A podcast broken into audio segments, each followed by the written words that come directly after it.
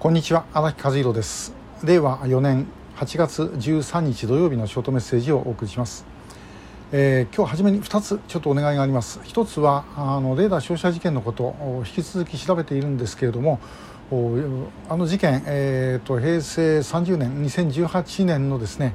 えー、12月の20日の事件です。で、えー、アマチュア無線とかやっている方等々でですねあの12月19日か20日ぐらいにひょっとして北朝鮮の船、えー、あの木造船から、えー、送信されたと思われるような電波を傍受した方ってのおられないでしょうか。えー、というのはあのひょっとしたらあの時ですねあの海上自衛隊の哨戒機が飛んだのは日本の方で、えー、何かを気づいて、えー、飛ばしたという可能性もあるんではないだろうかということなんです。でまあ、電波はあの別に壁立てられませんので、えー、誰でもですね受信することができます、えー、2018年の12月の20日事件は20日ですですからひょっとしたら19日も含めてですね、えー、ちょっと変な電波をですね傍受したことのある方がおられたらお知らせいただきたいと思いますこれ1点、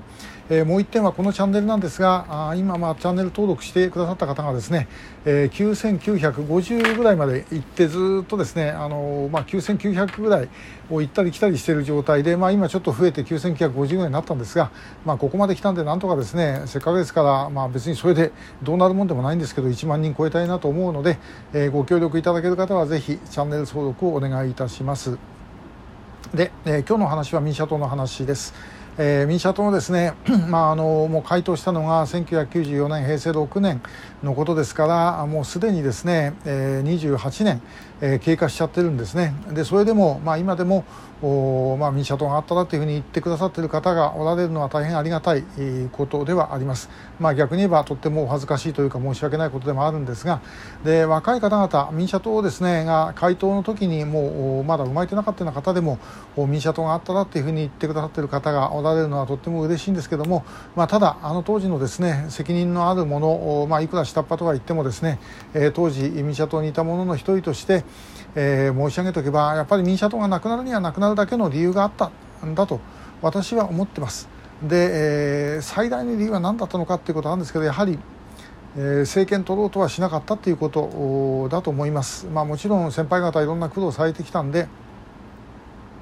あのまあ、それを否定することはできないんですけれどもやはりあの自民党が与党そして、社会党が野党第一党という中において、より現実的な政策を実現するということに、まあ、ある意味えー、安住した、まあ、逆に、まあ、そうせざるを得なかったという部分があるんですけれども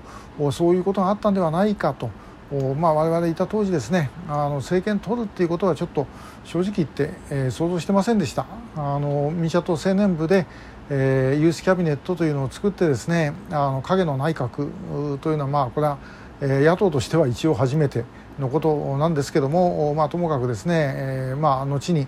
衆議院副議長になる川端達夫当時の青年局長を、まあ、総理大臣としてですね